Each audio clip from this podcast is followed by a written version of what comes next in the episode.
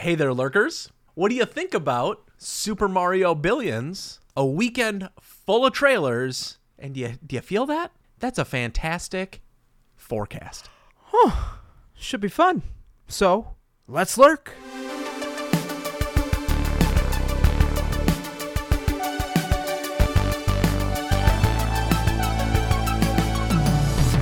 One quick thing to add. In all my honeymoon bliss, I had the opportunity to watch regular cable in between all the festivities. It's so weird having all the streaming content. That's a good thing. Available to you all the time. I was flipping through channels. I'm like, who does this anymore?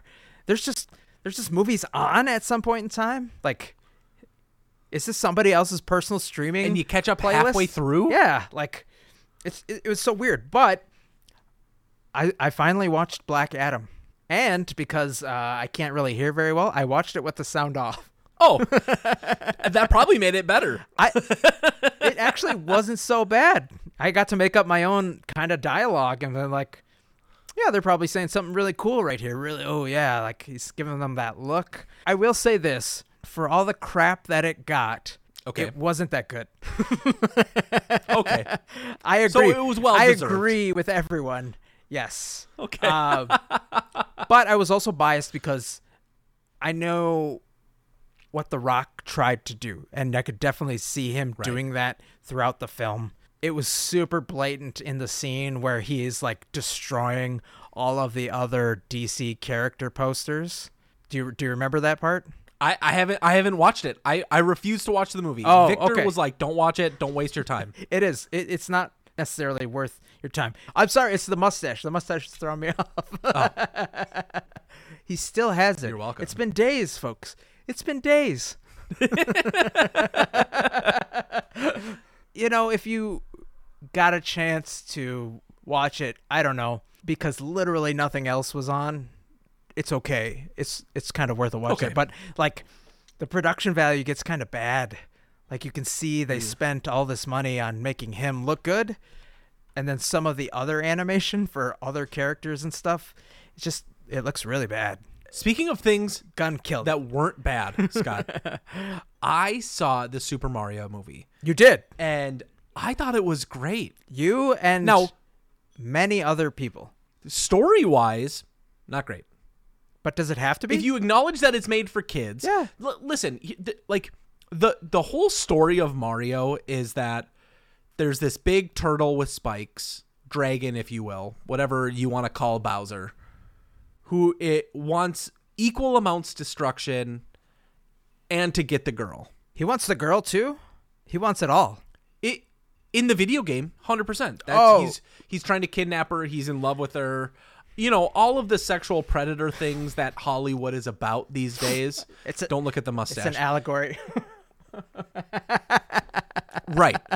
And this movie kind of does that. I'm not revealing anything in particular, anything that's like going to ruin the movie for you. But Bowser says either like, marry me or I will destroy everything. And there's no rhyme or reason to it. That's an abusive relationship. But it's not about that. It's not about like, it's a kid's movie, right? And if you can like love the music because it plays such a good homage to like previous games and IPs, like they pull moments from every different little game, and it's awesome. So why are you bringing this up? Because I'm assuming it made billions. You don't have to assume anymore. It is now. Okay, it just happened again. It just made more money. I'm watching the counter right now. It is over $1 billion in terms of box office rake. And to that, I have to say, where is your Navi god now? What do you think of that, James Cameron? I mean, he's still making money. Yeah, he is. He's making a lot. He's richer than everybody, everywhere, all at once. Did you expect, based on when you saw the Mario Brothers movie, though, that it would pass $1 billion? Oh God, it's hard to define, because you look at a movie like How to Train Your Dragon, which has an incredible story, incredible score, Jabberwocky, and it took forever for that movie to really hit its stride. Then Toy Story, like an immediate hit. Mm-hmm. This movie is like the starting spot of where this studio is going to go with the franchise. I just think that, yeah, it's going to make $1 billion. The next movie is going to make $1 billion. This is going to be our future Minions. They're just going to pump out content every couple of years. Well, I'm glad that something as kind of like wholesome as this is getting its due, because mm-hmm. I think it's a perfect storm, kind of like you said a couple episodes back, where everybody feels comfortable going to the theater again. Everybody feels comfortable bringing their kid to see a happy movie. And all the parents are grown up. They know who Mario is. So they're like, oh, I'll see this. I got kids. I'll introduce them to it. Power play in terms of a money revenue generator by Nintendo. Like, bravo, masterwork. I want to talk about another movie that hopefully we are going to be happy about, considering that it is going to be the end of a beloved franchise. That first Guardians, S tier. That second Guardians, I would have put it in F tier. Like, oh, considering what it came with and where it went to, I guess, yeah. The ending was pretty lackluster. Yeah, I think it just set the table and completely, you know, one of those tricks where you try to pull the sheet out and leave all the dinner plates on the table. Listen, there was a touching moment between Chris Pratt's character, right, Star-Lord, yep, and who his daddy was. Oh yeah, yeah. When they have a catch. No, not that. I'm saying, like, who's the actor that played the blue guy? The blue guy? Oh, Yondu. Yes. Yeah. Yeah. Okay. That brings it to a D. If you think about that moment, it's good. That brings it to a D. It's not Louis Capaldi level touching, but it's close. D. Just because I ain't D your plus. Father doesn't mean I ain't your daddy. And speaking of daddies, I could say that. Today's episode is brought to you by leather. Did you get that at Wilson's before it went out of business? This is a real leather jacket from Banana Republic, and I spent $800. It doesn't even fit me anymore.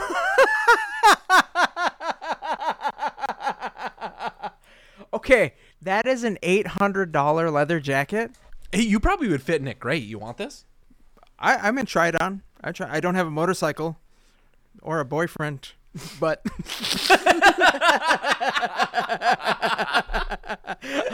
I'll wear it. Yeah.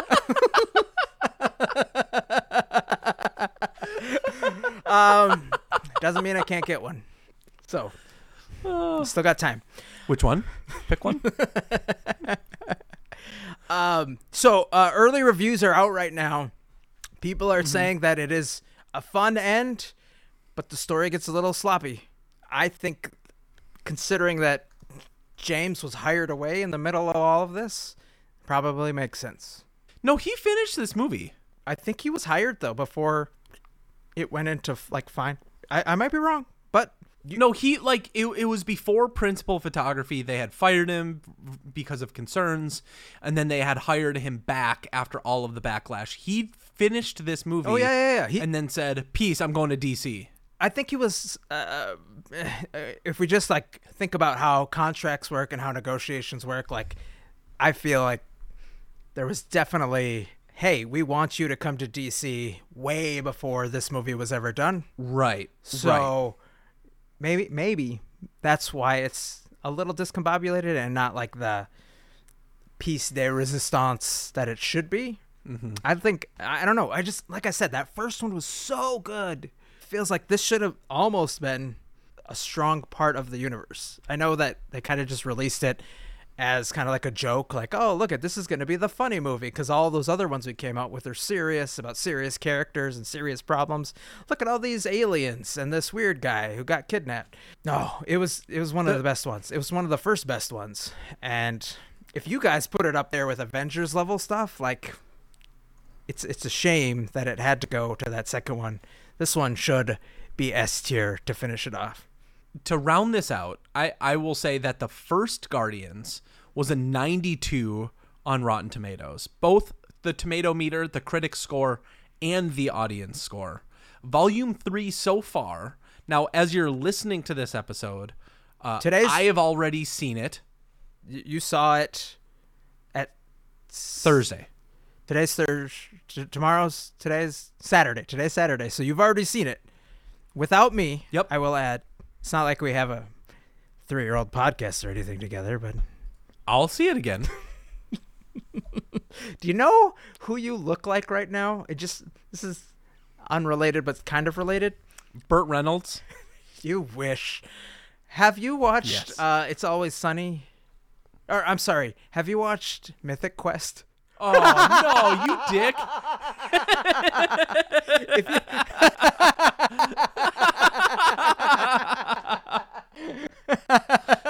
For those of you who are listening to the podcast and have watched that show, go to our YouTube.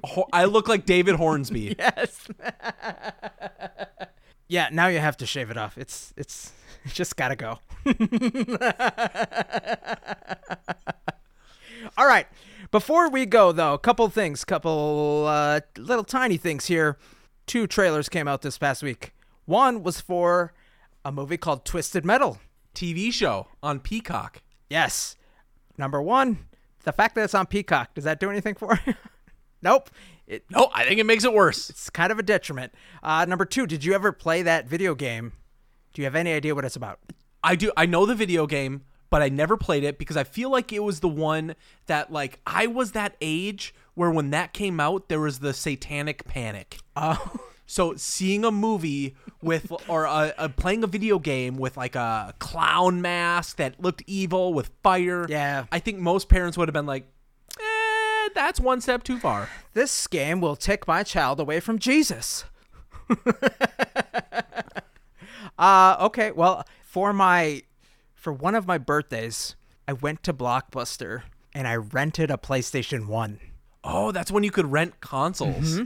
And I got Madden, Smash TV, and this game, and we played it all night long, but it was just so much fun.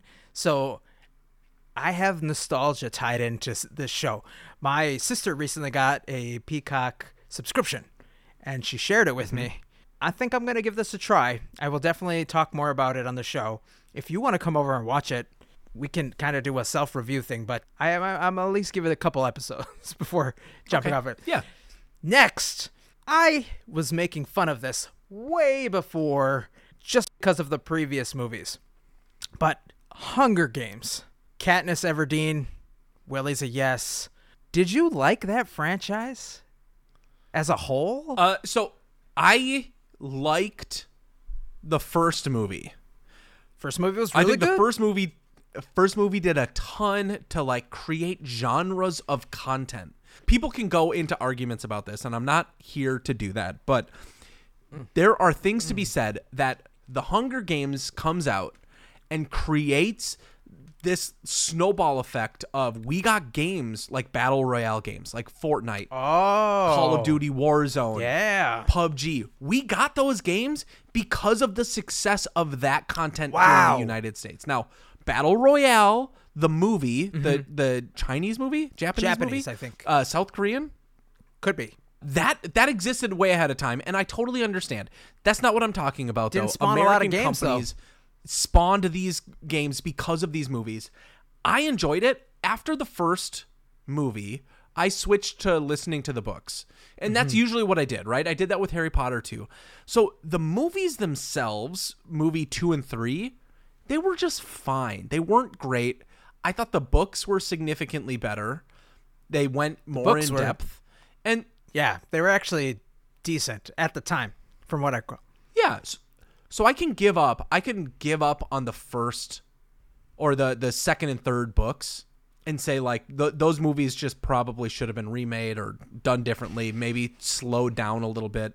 I'm excited about this. I saw the trailer. I think this Songbird, right? Songbird and something. Snakes and birds, yeah.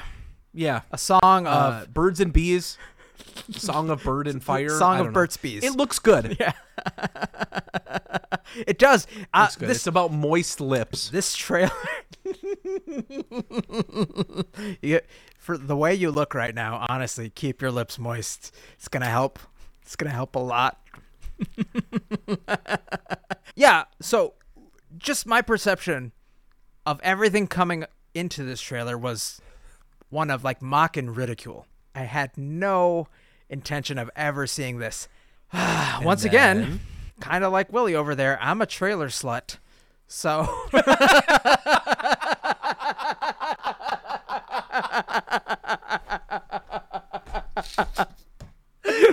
you son of a bitch. You son of a bitch. Different types of trailers, but you know. This made me so excited for this stupid franchise. Like, I was embarrassed to say, like, wow, holy crap. It's like a prequel. They got this fight in a dome. Do you know the premise of this? From what I could see, it's like, it's a guy and a girl. Let me tell you. Let me tell you in without giving you too much. Tell me more. So, Katniss, Jennifer Lawrence, was hanging out with Woody Harrelson. Mm-hmm. Woody Harrelson was the only person from District 12, his name is Haymitch, to win the Hunger Games. So he's representing District 12 as the sponsor, right? Yeah. He has to prepare the kids for slaughter. This movie is about how he won the Hunger Games.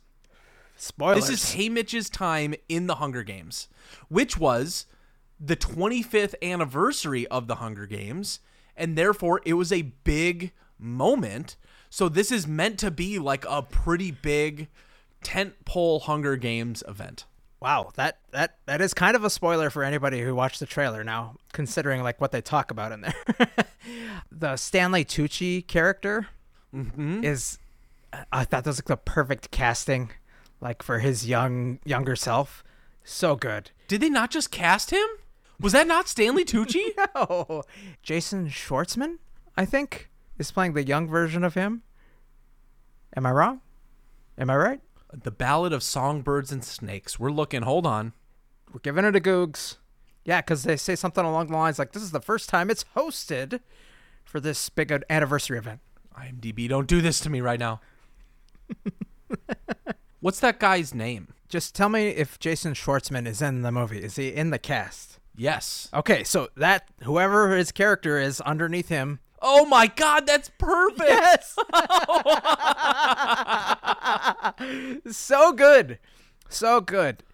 Oh God, it is such a perfect casting. I thought they were the same people. I thought they just did the young thing. No.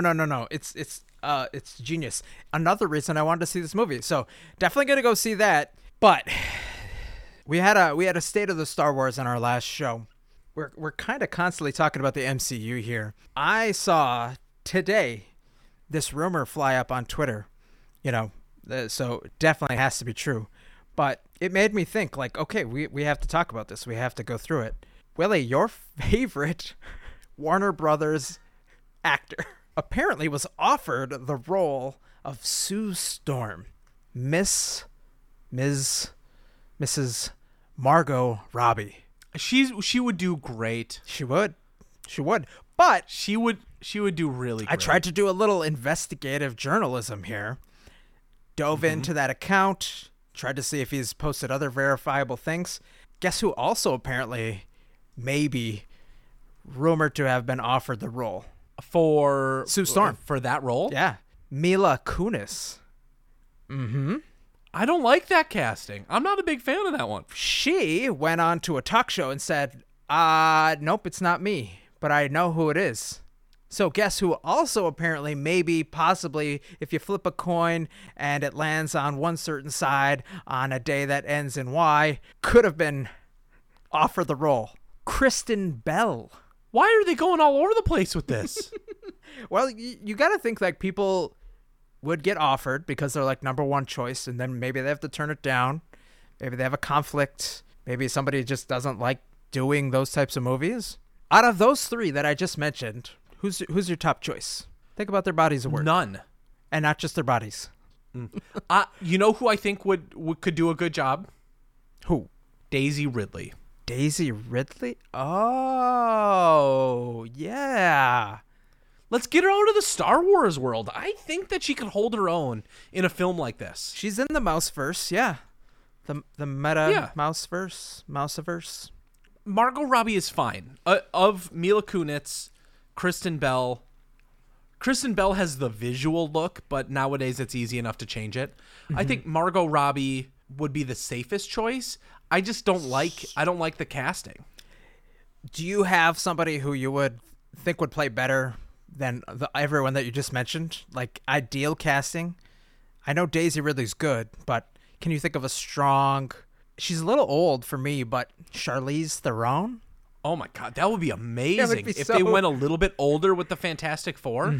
Because they're supposed to be a family kind of with kids, depending on when they introduce them. Oh, and then, I know who you cast as Mr. Fantastic. Who? Charlize Theron and Oscar Isaac. Oh, my God. He is already Moon Knight. But I know. But he would have been so good in that role.